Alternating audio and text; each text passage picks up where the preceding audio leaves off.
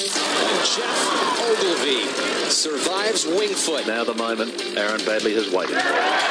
Karrie Webb is the five-time Australian Open champion. Golf at its best by one of the best in golf, Peter Thomson. Stand in front of a crowd like this today and win the PGA Championship is pretty special. He's done it at last. Greg Norman.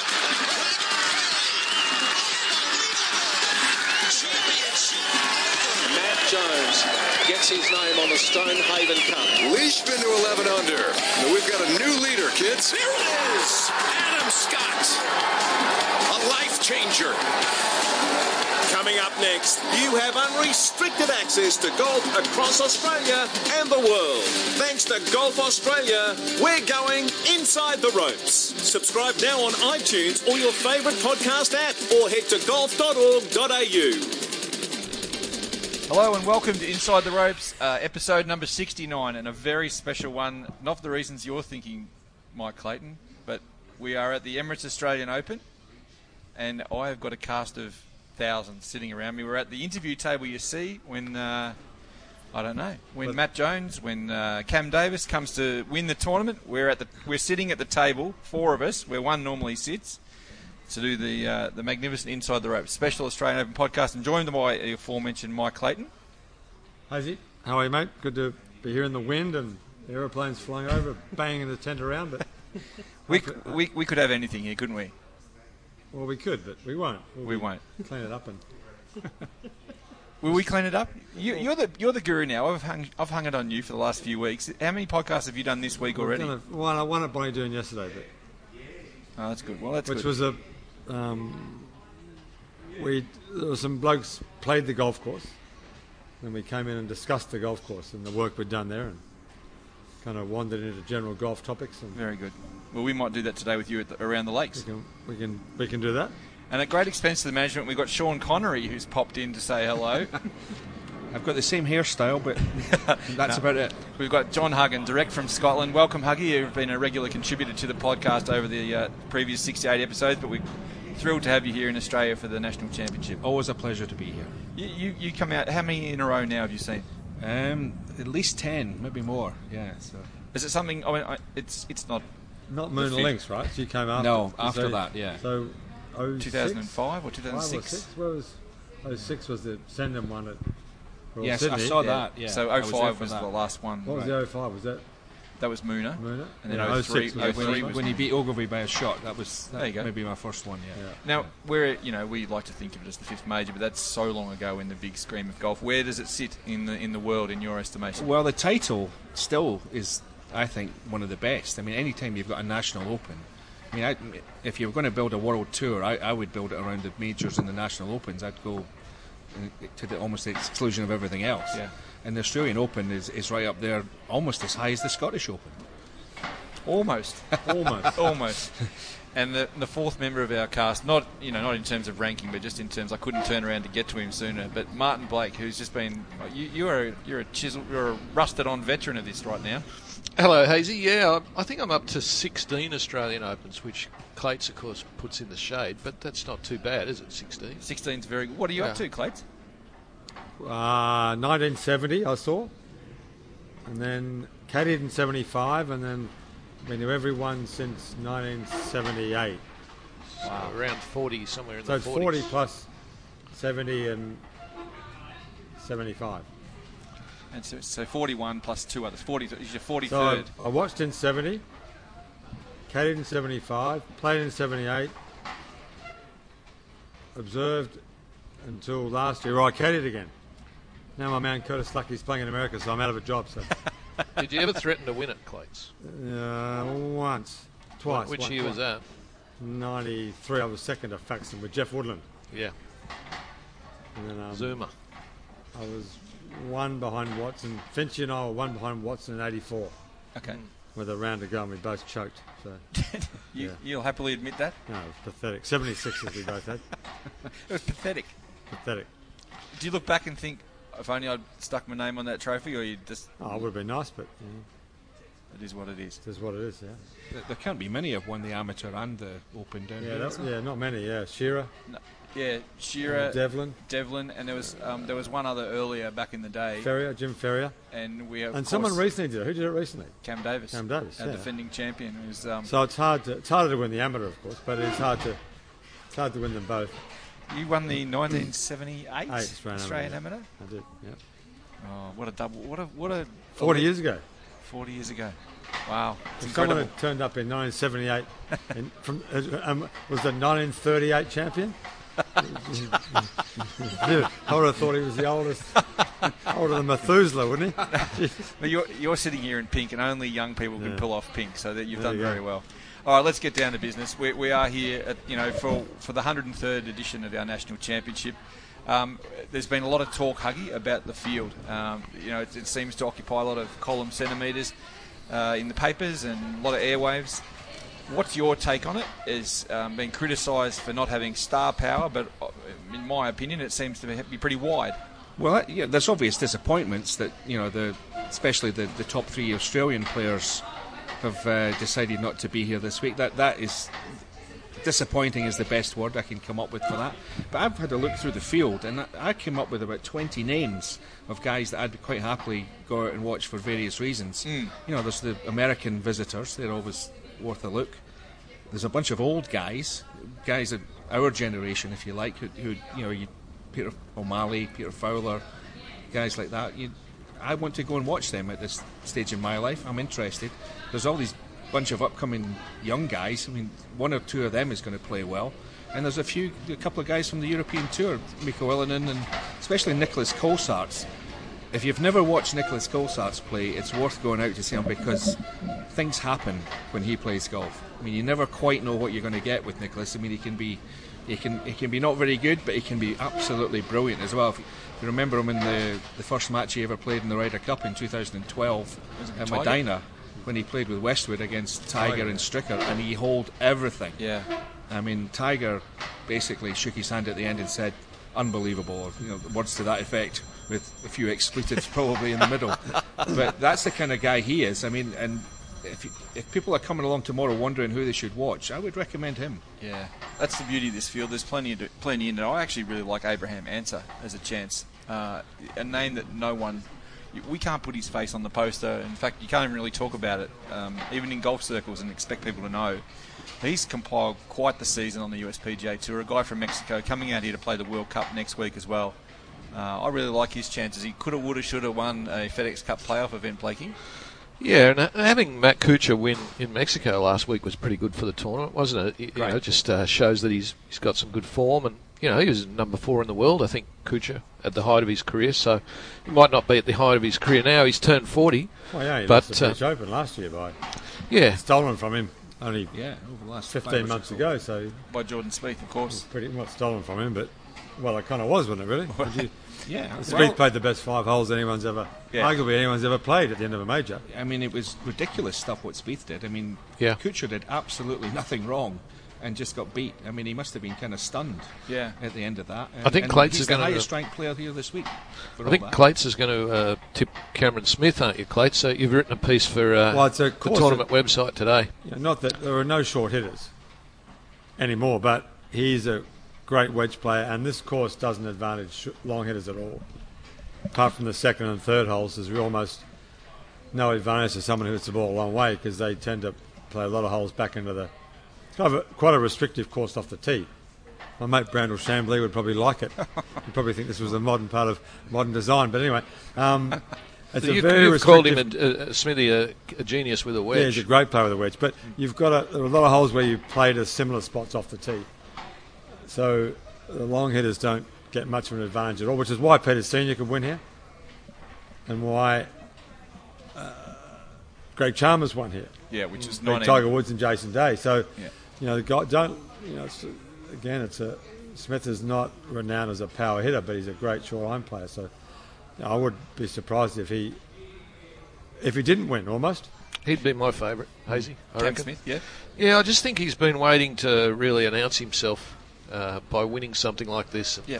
You know, he came close. Was it two years ago? He lost the playoff, right? Royal Sydney, yeah. With he made a big Ash run Hall. on the back nine. Uh, Spieth Spieth made the birdie to beat him on, in the playoff. But I think that Cam Smith probably deserves a little bit more uh, publicity, I guess, than what he's actually had. He's a very, really good player. Well, I'm going to give him a, an, another pat on the back. I, don't get me wrong, I've got absolutely no idea about appearance money. I, I don't know, but I it's my understanding that Cameron Smith is here on a couple of pieces of flake and a few chips. So where other people have um, rightly or wrongly been derided in the in the public forums for you know snubbing their nose at the tournament in favour of a, of a large appearance fee check. I, I, guarantee you that Cam Smith's here because he wants to get his name on the Stonehaven Cup, and there can be no greater advertisement for a young bloke than that. Well, that that's a problem, in, a general problem for professional golf, not just for this tournament. I mean, I, I write this column every 18 months or so saying that why don't the very top players in the world every year get together and say we're all going to go somewhere different for nothing? Just because it's the right thing to do. For a different tournament each year? Yeah, and go to somewhere different just because it would be great. I mean, spreading ago, the word of golf. Exactly. My mind always goes back to a couple of years ago. Rory McIlroy went to the South African Open for just because he wanted to go, and the place was moving with people, mm. kids mostly, just because Rory was there. Now the impact that that had in South Africa is probably still rippling down. Mm. Kids are probably playing golf because they were there that week and saw Rory play. I mean, the, the influence they have is, is enormous. And to me, it, it really annoys me that money comes into their minds. When is enough enough for these guys? That once a year is not a lot to ask. That they just go somewhere because it's the right thing to do. And we'll we'll come back. Sorry, you're going to say something. Well, how much of the problem is not the players but the managers? Well, the yeah. players that ultimately make the decision. We're, we're going to. Well, they would. Uh, the managers might dispute that. Yeah. Anyway. Uh, no, I, I agree with you, Clates, but we're going to we're going to divert away from, a, yep. from the topic here. But before we do that, Huggy, I'm really interested in your thoughts on what you just said, specifically on the world number one player right now. How much money is too much, and whatever. If he's Justin Rose has snubbed the Dubai World Championship, whatever it's called. Yeah, well, he, he's he's gone to number two this week, believe it or not, because Brooks Koepka, by not playing, has gone back to number one. Oh, I didn't realise that. I mean, Sorry. it's it's yeah. interchangeable parts, but your point is still valid. I mean, it, it's a it's a snub really to the European Tour for for the, the you know the Olympic champion, major champion, Ryder Cup player. The list goes on. You know what Justin Rose has done in the game, and he's lying third in the race to Dubai this year, and he can't be bothered to go and play in Dubai in the end of season event for the tour that he supported him when he was whistling 21 cuts in a row back in the day. And but he can believe it or not he'll be in Indonesia next month playing in for for in something for an awful lot of money I'm sure. How much are they playing for in Dubai? It's 10 million yeah, US. it's a lot of money yeah. So it, it's to the point where look, people argue about the Australian Open prize money and they argue about appearance money or whatever. There actually is no physical, physically large enough amount of money to guarantee a good, a good field these days. Because if ten million dollars isn't enough to get Justin Rose to Dubai, and you just can go, eh, whatever, that's very symptomatic of a much bigger problem. If if the prize money was ten million dollars this week in Sydney, and you didn't pay any appearance money, would the field be any different than it is today? I once would have argued yes, and now I argue completely no. It would, would not have been. Would not, no difference. Not a shred of difference. Well, here's an example of the, the same coin, or the different side of the same coin. Next year, next January, in Abu Dhabi, the Abu Dhabi Golf Championship is going to be one of the Rolex Series events on the European Tour. The time-honoured Abu Dhabi Championship. It will go up to about seven or eight million dollars prize money, and they'll have the worst field they've ever had because wow. they're not going to pay as much appearance money. The wow. prize money will be more than it's ever been. The field will be the worst they've ever had. Wow, that says everything. Blakey, but um, earlier today in this very the chairs we're sitting in, Stephen Pitt addressed the media. Um, we have a bit of audio from that. What did you take on what Stephen Pitt, the Golf Australia chief executive, have to say? Yeah, he was sort of defensive about it, wasn't he? He was saying, you know, because there's been some criticism in the papers of the the fact that those three big time Australian players are not here, but um, he he made the point that the Open's been making some ground the last few years, and that they were up against the European Tour Championship, which was a decision that the, that Golf Australia took to move the tournament forward so that the World Cup of Golf, which is in Melbourne next week, could be slotted into the program. So they kind of did the right thing by the game, but uh, it impacted on the on the field. So let, us have a listen to what Stephen Pitt said. Well, I've spoken to a lot of golf people, and I think there's a lot of positivity about the field. Um, I think it may be the deepest field we've had since uh, 2011. It's not. It's different from a field we've had in the past. Typically, we've had sort of one or two of those really big name top ten players. Uh, this year has been a challenging year, um, uh, but I, I do think it's a deep and interesting field with a lot of players in really good form. Where's it deep, other than in numbers? Well, I think depth is around uh, players who are playing very, very well and are in a good position to win the tournament that have uh, you know, good CVs. We've got five of the top 50 in the world, uh, which is, uh, I think, a really uh, good achievement. Um, so I, I think it is a deep field. Just on that point, Hazy, I mean, we can talk all day about who's not here. You can go through and pick out who, who's not here, but in the end, you just you know move on with what you've got, don't you? Of course, Yeah. and actually, Brent Read in the Australian today, and we're recording this on Monday, had a, uh, I think, a really good point. Um, he- said, "There's no star power. There is no Ricky, Rory, Tiger, whatever. But it's got it's got a really good field for the purist." And Huggy's already gone through a couple of the examples of that, and I, I believe that to be true. I've got no problem turning up here to watch um, the field that's assembled. I'm not just saying that for you know from my employer's point of view. I actually believe that. Yeah, the, the downside, of course, is that the, the casual viewer, spectator, is going to miss the, the star power of the, the guys at the top. And, and that impacts also on sports editors in newspapers, not just in Australia but around the world. You know, they, they have a limited knowledge of golf usually, and they're only interested in star names. And that impacts on the amount of coverage you're going to get in newspapers. But I would argue, just as you've done, if for the for the guy who knows what he's looking at, this is a great field. I mean, there's lots of there's lots of people worth watching. Well, Keegan Bradley won uh, the BMW in America, what, a month ago, two months ago? Um, so he's number 30 in the world. Uh, we also had a chat to him today, Hazy, and he's only played in Australia once before. He played in a web.com or a nationwide tour event in 2010. So, you know, he's got some form on his side. Um, Huggy had some issues, uh, Keegan Bradley, after the anchoring ban, didn't he? You know, he just went backwards for a while when he went back to a short putter. Well, But well, he's also had problems with his pre-shot routine. I think Yeah. uh, we've seen on Twitter a guy doing an impression. That's of right, yeah. Keegan, which was funny, but it was it, it, it kind of spoke to how difficult he finds getting the club away from the ball and all the stuff that goes through his mind while he's you know getting to actually make a swing. So, um, but he's fascinating to watch for that reason too. Well, we might have a listen to Keegan Bradley. Uh, Hazy had a chat about the ups and downs of his career uh, today in the media conference. Well, I, especially in golf, your career is. Ernie Els told me this one time that your career goes in waves, and it's about managing the waves. And uh, I had this. The, the putter change took me by surprise with how difficult it was, and I wasn't quite ready for it. And I've had to put a lot of work in to get back to this level. And I have to continue to do that for the rest of my career, which I'm happy to do. But I, it took a lot of work to get here, and now I feel like I'm at a level where I can just kind of maintain. I'm not looking to make changes or do much other than maintain and, and improving my putting. I, I love listening to Keegan Bradley today, and I also love listening to Brant Snedeker, and, and you know they're really forthright with their, you know, admitting Huggy and Clates about the troughs that they've had at various stages of their career. They were hot six, seven years ago. They've had troughs in the middle, but they're both emerging now. They they they're legitimate contenders this week, obviously. Yeah, Seneca played well. What, Royal Sydney, did he play well? I mean, watching him there, he was like. You don't get a sense of how well these guys hit the ball from TV. No, it's a that's terrible. very true. it's in many ways, it's a terrible game on TV because you don't get the, you know, that flight tracer thing helps a bit, but when you see guys who can really play hit the ball properly, it's so much better live. He was, so he was high up uh, in the one that I think it was 2007 that Craig Parry won. Lost by a shot. Yeah. Lost by a shot, Yeah. and, he- and with a penalty.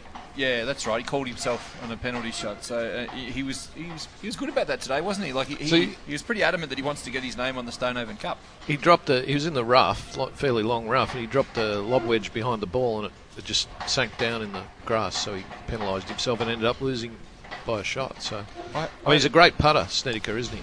I was just going to say that. There's two things, two biggest reasons for me to watch Brant Snedeker, and you know he does hit the ball well, as Mike just pointed out. But the biggest reason for watching him are his pace of play and the way he puts. I mean, he gets on with it. I mean, he's an, almost an anomaly in today's game. I mean, and how quickly he gets he gets to hitting the ball. But the putting's the best thing. I mean, he's got this little short tappy It's a stroke. jabby stroke, isn't it? And it, it's like Billy Casper almost like back in the day. It's the same kind of thing. And man, he can putt. So Yeah. if you're looking to learn something about putting, Brant Snedeker's your man. He won where? Greenbrier? No, not Greenbrier. Um, the one Sam Snead won, Greensboro. Yeah. Right? Shot 59, first stage. Right. Yeah. I thought it was Greenbrier. No, it was Greensboro. Greensboro, Greenbrier was the one that got flooded and they, they played against Cuba. Yeah. And once again, Well, Clates, they call they- Sam Snead won eight Wyndham championships, That's isn't he? right, yeah. Yeah. And once Because again- Wyndham didn't exist when Sam Snead was winning the Wyndham It's championship. neither here nor there. Yeah. Once again, Clates, the Snedeker would be suited by this course, surely. He's not a long ball hitter, you know. Yeah, I So- think if you went and played with him, we'd all be shocked at how far past us they hit Yeah. it. But yeah, he's not Cameron Champ, that's for sure. Um, just talking about guys who've called a penalty on it, I had a good fortune to run into Dimi Papadatos out there. I'm not sure if you guys are aware of this story when he was playing in the uh, is it the road to Ras Al Khaimah, whatever it is, the final of the Right. Challenge Tour. Is that Yeah. right, Huggy? Yeah, yeah, yeah. I just spoke to him before. He, he was playing, trying to get his full European card and going quite nicely. And uh, he, he hit a couple of bad shots on a hole and tapped very hard, obviously, but tapped his eight iron down on the ground, slightly bent it. Played on the next hole, hit his eight iron. Didn't it it was so minimally bent that he looked down and couldn't see it. Played a shot, and two holes later he picked it out again.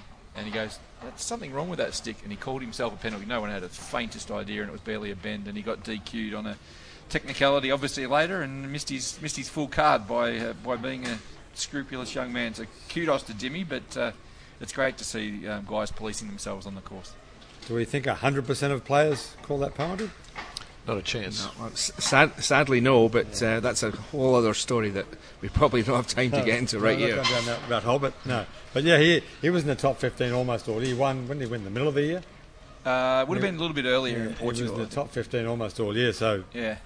Back there again next year. To, He, he told me he's got um, basically guaranteed uh, 10 or 12 starts on the European Tour, so he's got well, up to 10 starts. So he's just going to, you know, take his chance when he gets there next year. The, the number of starts is, is, is slightly misleading on the European Tour because there's actually, I'm, I'm probably the same in America, that maybe not quite to the same extent, is that there's about three European Tours going on at once with three different levels of tournament, with three different levels of prize money.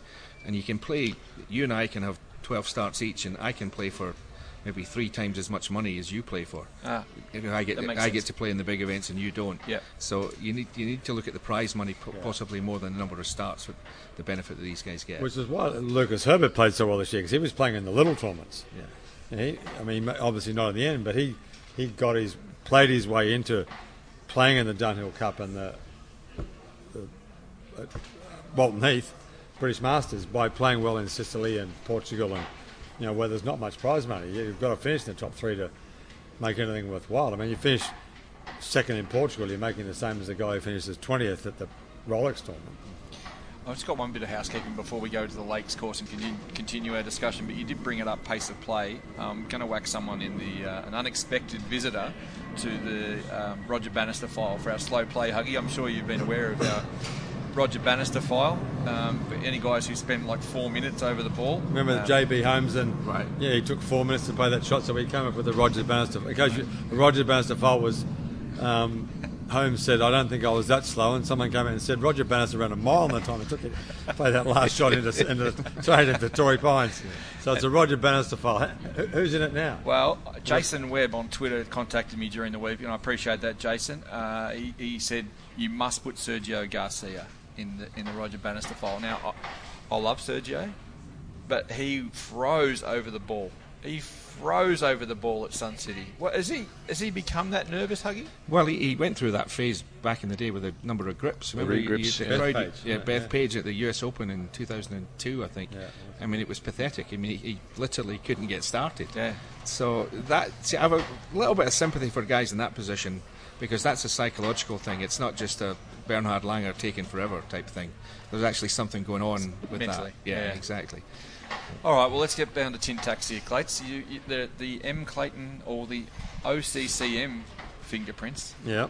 Whose, whose fingerprints are OCCM? Are they yours or are they Mike's? Or Well, this was actually the Michael Clayton Golf Design Company. So it Okay, was. so these are your It was. It was M, a lot of M, a lot of me, Yep. and a lot of Bruce Grant. Okay. and some of me. And uh, Mike Cocking was I think he was building Healesville maybe at the same time. Yeah, so he wasn't up here much, but yeah, this was Bruce and Ashley a lot. This one. Well, let's talk about this course because it's a you know it is a, a venerable old course and it's had a lot of different guises over the Yeah. years, and, and, and this is the this is the Mike Clayton guys, and, and it's always uh, a course that generates a lot of discussion and debate. I would imagine, looking at it quickly as I have the last couple of days since we got here, that it is in absolutely magnificent condition, and you must be very proud of it. It's good. The lies are good. It's a little soft, but it's it's in good shape. There's a couple of bunkers Huggy and I were discussing where there's a bit much long grass around the bunkers, which is for our liking. But yeah, give it 95 out of 100 For presentation? Yeah, it's terrific. Yeah, you know, if the, the wind dries it out a bit, bit of sun, and, and it'll be windy during the week, so there's no reason why that won't happen. But yeah, it's a good, it's a good, you know, think your way around here, and you know, it's a good thing that there's no massive reward for power. I think.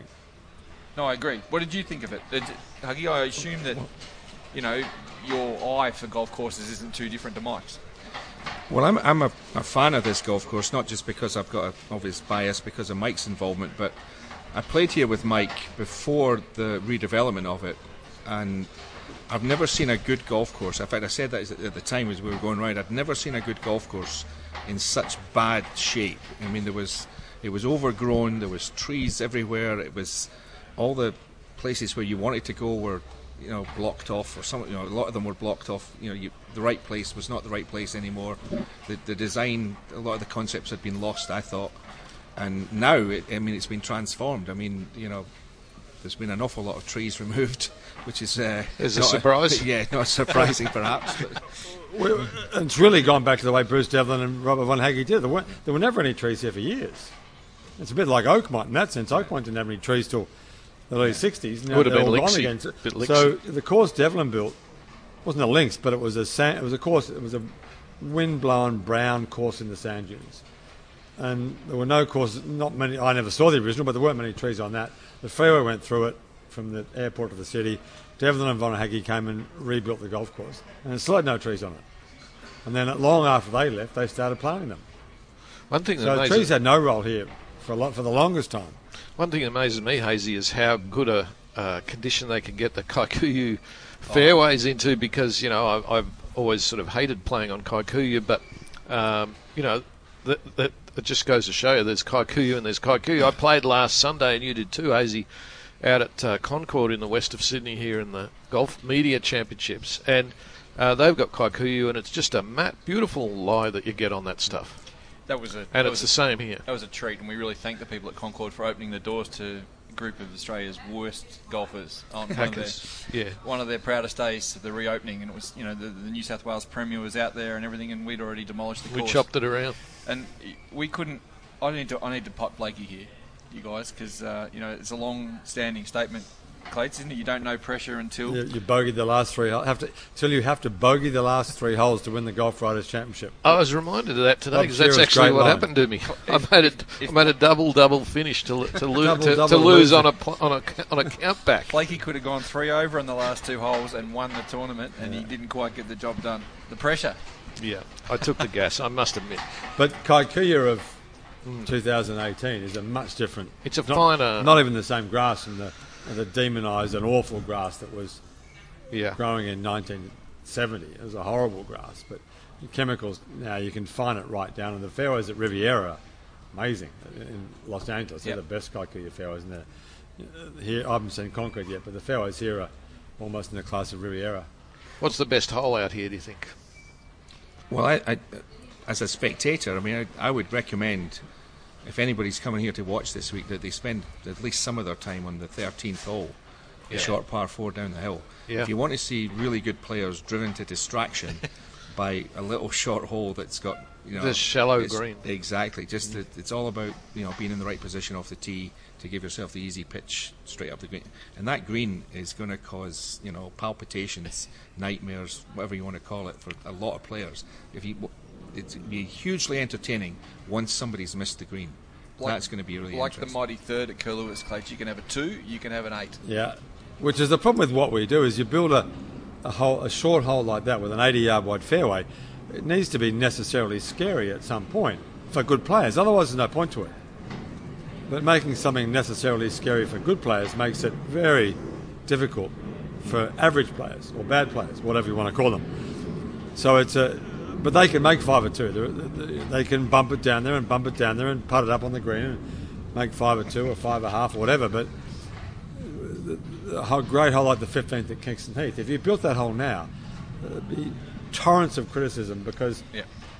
bad players can't play. It's not fair because you know the bunkers are ridiculous. They're unplayable. They're too deep, and we can't play. But they need to be necessarily that penal to make that the scary hole that is at the end of the round. It's 100. It's an eight iron shot. It needs to be scary.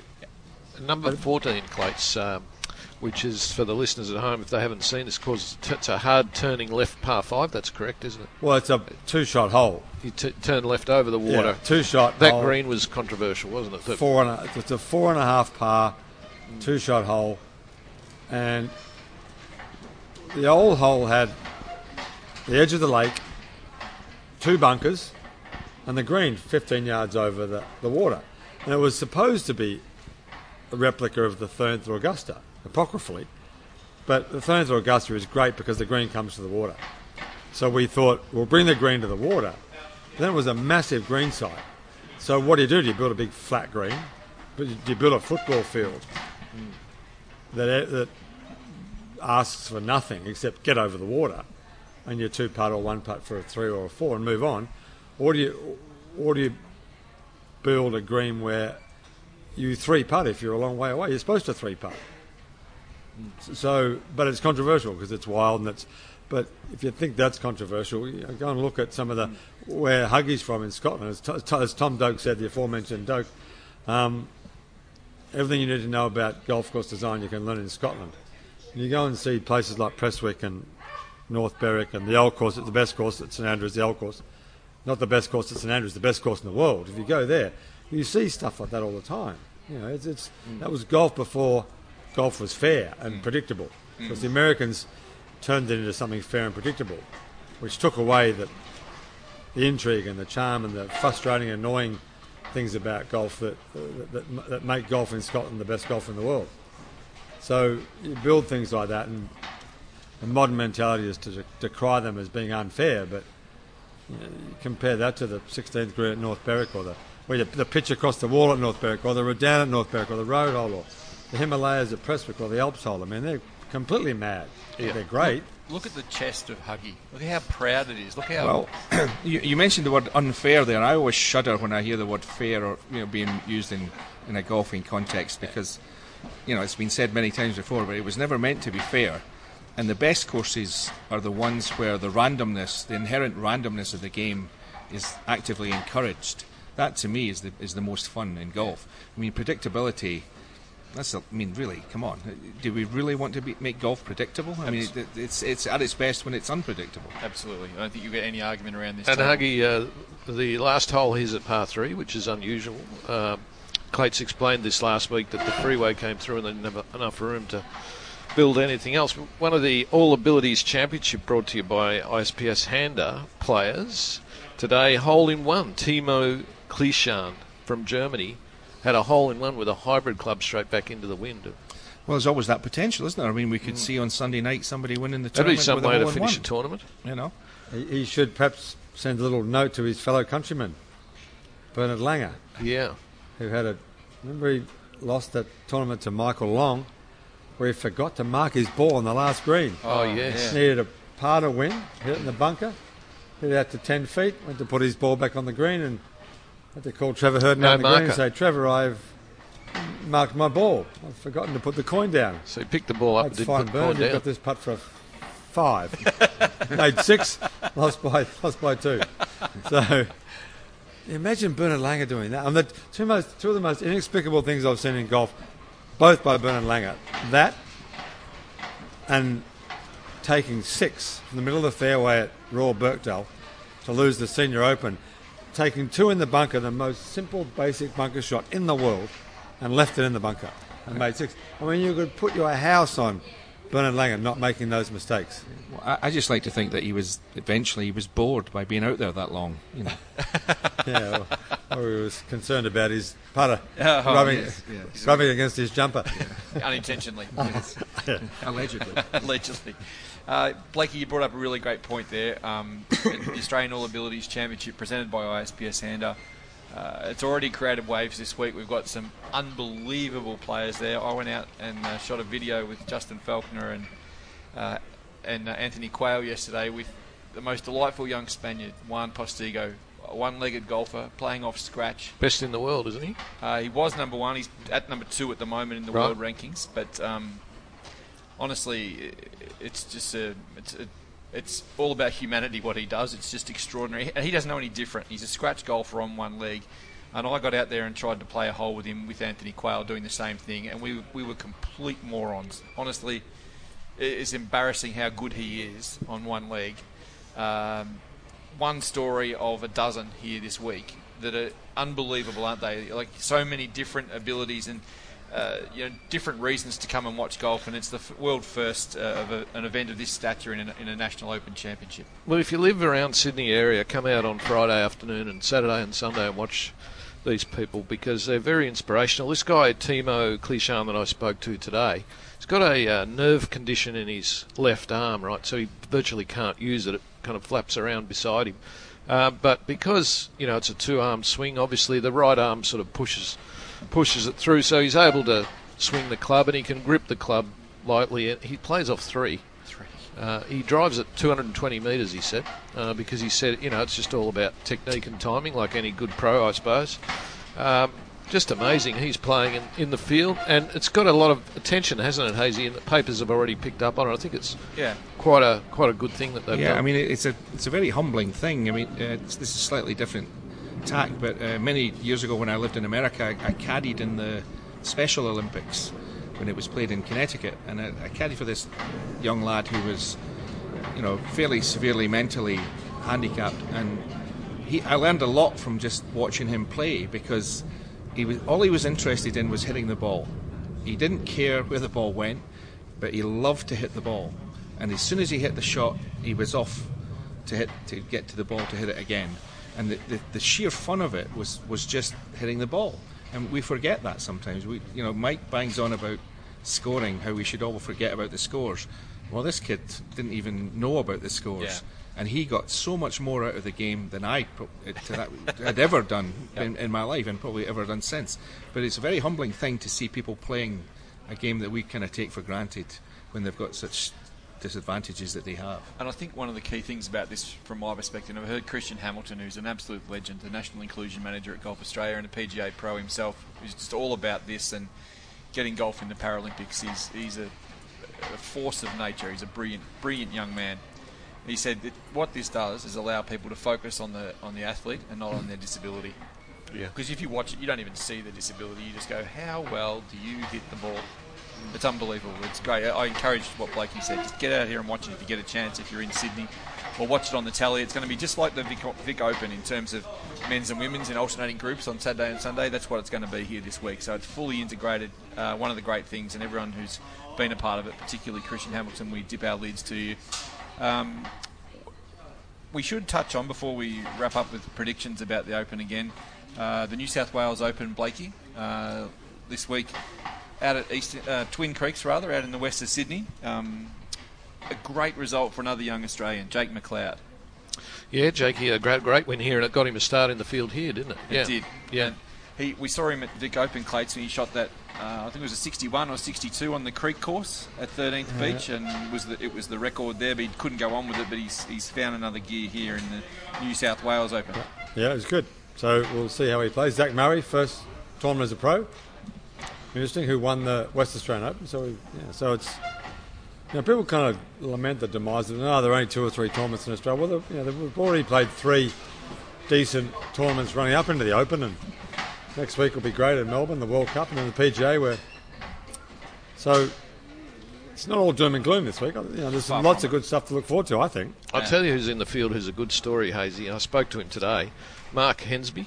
Oh, yeah, yes. Hensby, yeah. What a story. I mean, he's 47 years old. He's done a 12 month drug suspension because he missed a, a, uh, um, a, a scheduled drug test in America after a tournament in October last year.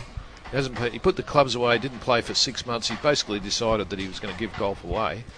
He ended up playing. He was back in Tamworth, where he comes from, and uh, he ended up playing a game with his brother. His brother said, "Let's go out and play," and he picked the clubs up again. Now back here he is back here. He went out to Carnarvon Golf Club on Monday, shot 68 and qualified for the Australian Open, which he hasn't played in since 2007. And shot 64 last week in the New Yeah. South Wales Open. right? That was his first tournament. And, and, and with no hint that he was taking drugs, he, he missed a urine test and he said, Well- you know, I had a leak on the 16th hole and I can I come back and do it in the morning? And someone screwed up and he came back in the morning and said, well, you, you're done. 12 months out. Well, this was he was laughing at. You know, I'll, I'll write a story about this hazy on the tournament website tomorrow, probably. But uh, I'll just give you a, a little inkling of what he said. He, he laughed his head off because how could he possibly be on performance-enhancing drugs? He's played five years and earned twenty thousand dollars in that time. So where, where was the enhancement? Yeah, yeah. But I, I, that which is gold, but I'm, Yeah. I'm I'm all for you know golf being testable because for for too long I don't know what you guys think about that, but for too long it's shied away from the you know the aspects that dominate other sports, and we, we can't do that, can we? We can't just say No. pretend that nothing happens in golf, whether it's beta blockers or steroids or whatever. We can't just bury our heads in the sand. No, well, I'm sure there's. I'm sure it's not entirely clean. I'm not nowhere near as bad as athletics or. Oh no. You know, it's a complete fast cycling that stuff. But you know, I'm sure there's. Um, I'm well, not- I'm not sure. No, I'm not sure. But I think it'd be a reasonable assumption that there've been players who've tried stuff. Well, I don't think there's a drug out there that's going to make you a better golfer per se, but there are things that you can take, apparently, that are going to allow you to practice longer, have better endurance. You know, if there's delays, there's going to be two rounds in a day, whatever, that, that, that can make you your endurance better than it than it normally would be. That to me is the only area where there's going to be any real advantage to, to take in anything. And I'm not suggesting the Hensby had that. I'm just saying that I, I think it's important for golf to be seen to be clean. I think we're lucky to play a sport where, you know, there's, it's hard to imagine any player getting an advantage by taking anything that's going to help them. I mean, uh, un- unlike, you know, Lance Armstrong cycling, for example, where everyone was on it, presumably, and the whole thing's a farce. You know, if you're clean, you can't compete. Well, beta blockers were uh, in vogue, weren't they? 20 years ago, there were some players allegedly Yeah, there were. taking beta blockers to uh, calm their nerves on the grip. Well, the thing about them though was that it was the whole theory of them was kind of shot down for me was when Nick Price, who was the best player in the world at the time, had Yeah. a kind of heart condition and was prescribed beta Yeah. blockers by his doctor. He had to take them. And he actually found it made him play worse because there was no adrenaline. When he needed a little boost, he was he was flatlining Oh, so basically, he- Uh, and he needed you know if you're trying to hit a big drive or you want to hit, you know you're going for a shot over a lake or whatever, he just Yeah. he, he just wasn't there. I mean, he was it just as I say flatlined, and, So and it made it was a disadvantage for him. I I needed a beta blocker out at Concord the other day. Hazy. you might have needed about four beta blockers, I reckon, Blake. Yeah. So he, so you're saying Nick Price was, his game was attuned to adrenaline, like that's. Well, you, you, there are times in the round where you need, you know, you're you're going to go for a shot over, a, as I say, over a hazard. It's it's, it's risky. You, you're trying to hit a bigger drive than normal. You need a little bit of, you know, Yeah. something yeah. that's naturally produced in the body. But he, he just couldn't. It wasn't there anymore for him, and, and he just he had the calmness that you maybe need for a chip over a bunker or you know three foot putt. But for the other aspect of the game, he was he was lost, and that's what makes me think that. I mean, I'm into an area now that I know very little about, but that is there. There can't possibly be a drug out there that gives you the adrenaline rush. You need to hit the ball further, or go for a particularly important shot, and then calm you down for the for the the three foot putt that results. I mean, that to me logically doesn't make much sense. Uh, it'd be like a, wouldn't that be good in biathlon in the, uh, the Nordic environment? Well, let's let's make quick selections here before we wrap up. We've got to we've got to go. We've got to do a series of short podcasts this week, and I'll talk a bit more about that in a second. But I'd like, if you guys don't mind, to give me a, a you know a quick, just quickly, uh, a winner, a roughie, and low amateur. If you if you can think of one that pops into your mind for a low amateur, um, Clates, what do you got? Uh, I'm us? going Cameron Smith, Micheluzzi for the amateur, and uh, One of the old guys will play well this week. Senior, senior most likely. Fowler and Lonard uh, with the course. They could. One of those guys will do all right this week. I think. Most likely senior who shot 61 last a couple of weeks ago in At the New South Wales Senior Open, which was a ridiculous score. You played that week. I did play that week. That was a ridiculous score. That was one of about 10 rounds I've seen in my career that were unimaginably low. You could see Peter Senior shooting 65, but not shooting 60. Anyone shooting 61. What did you shoot on that round?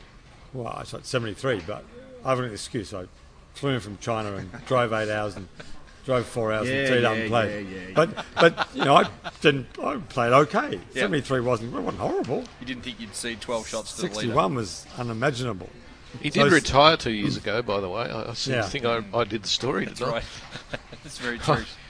We thought it was a good story at the time. Sorry, Huggy. Go for it, Huggy. Who, who have you got? Any Well, particular? I'm going to play safe here. I think that, that uh, to my knowledge, I think there's only one major champion in the field, Keegan Bradley. Am I right in saying that? Uh, let's quickly go through it mentally. I think that's right. Yeah, I think he's he's. Blakey pointed out earlier on, he's playing well this year. He's kind of on on the rise. I think he's on the way up. I think he's going to be right there come Sunday. Uh, whether he wins or not is a different matter, but he'll be the, he's the man to beat. I think. And a roughie. A someone who's not high up on the. Oh, uh, the you- uh, you've got to speak English when you speak to me, not Australian. someone who's not fancied by the bookmakers. Um, well, I'm going to go with my man Nicolas Colsaerts. Okay. I think uh, he's capable of anything, and if he gets hot with a putter, he, which he's done a couple of times this year already, he's going to be right there too. Uh, can I push you for an amateur, or you haven't had a look? I that there's the Jap- Who's the name of the Japanese kid that that's, Takumi Kanai. that I, I like the look of him. yeah, he's, he travels very nicely. Blakey. I agree with Clates. I think um, Cameron Smith might win it, um, and I hope he does. My uh, roughie would be Greg Chalmers, who's won here before, and I just sort of feel like What is this roughy business? Ruffy. It's just one of our Australianisms, Huggy. Huggy sort of follows me on Twitter, and he get, he gets very frustrated with some of our uh, AFL uh, terminology. I'm, I'm still recovering from barracking, which means a completely different thing where I come from. Oh, okay. From a guy from a country with a town that is spelled H A W I C H. Hoik. And it's Hoik. pronounced Hoik. Debbie, Debbie, my wife's saying, How do I get to Harwich? And he's like, he's like looking at her like, What? oh, Hoik. Not as bad as Wales. H O I C. So yeah, Greg Chalmers is the the roughie where he's won before, and I, I thought I'd fancy uh, Jed Morgan as the the low amateur. Oh, that's Yeah, he's good. Royal Queensland. He's yeah. really good. He got in on qualifying. He's Uh, a- only he 18, I think. Yeah, he did. Yeah, he's good. He's a gun. All right, there's some quality amateurs in this field this week that really is could go anyway. Just we should mention that Minwoo Lee actually joined Brett Coletta in the uh, final stage of the Web.com Q School, and that means that he's going to stay in the United States and focus on that. So he's out of the field, world number seven amateur. Uh, I'm, I'm really struggling to pick an amateur. I'll, I'll, I'll probably barrack for Micheluzzi, but it wouldn't surprise me to see Viktor Hovland uh, Uh, from Norway. US amateur champion? US amateur champion. I think he can get the chocolates on that front. Um, an outstanding young player. I'm going to Abraham Ancer could be a roughie. He's that unknown Huggy. He used to play in goal for Scotland. Alan Rough. That's what I was. This? Why, why is Alan Rough being mentioned here? but I'm gonna I'm gonna pick Abra- Abraham Ancer, and I'm gonna pick Brett Coletta. I think Brett Coletta can actually get the job done around here He as, as, good, as, our roughie. Um, I really rate his game, and I'd love to see him take a big step up. But there we go. That's the, we've got we've got 12 different names among the four of us, and that's the beauty of this Australian Open. It is legitimately wide open. Anyway, we got we got five shows coming at you this week, so we're gonna we're gonna really add to our um, our episode list. That's 69 in the books. We've got number 70, 71, 2 and 3 coming up after each day's play, so make sure you tune in on Thursday, Friday, Saturday and Sunday evenings. We'll have four special Australian Open editions of Inside the Ropes. Uh, until then, Huggy, Clates, Blakey, thank you all very much. Thanks, Hazy. Thanks, Hazy. And without Andy Marr again, that's Mark Hayes, and we've got another one in the can. Thanks, guys.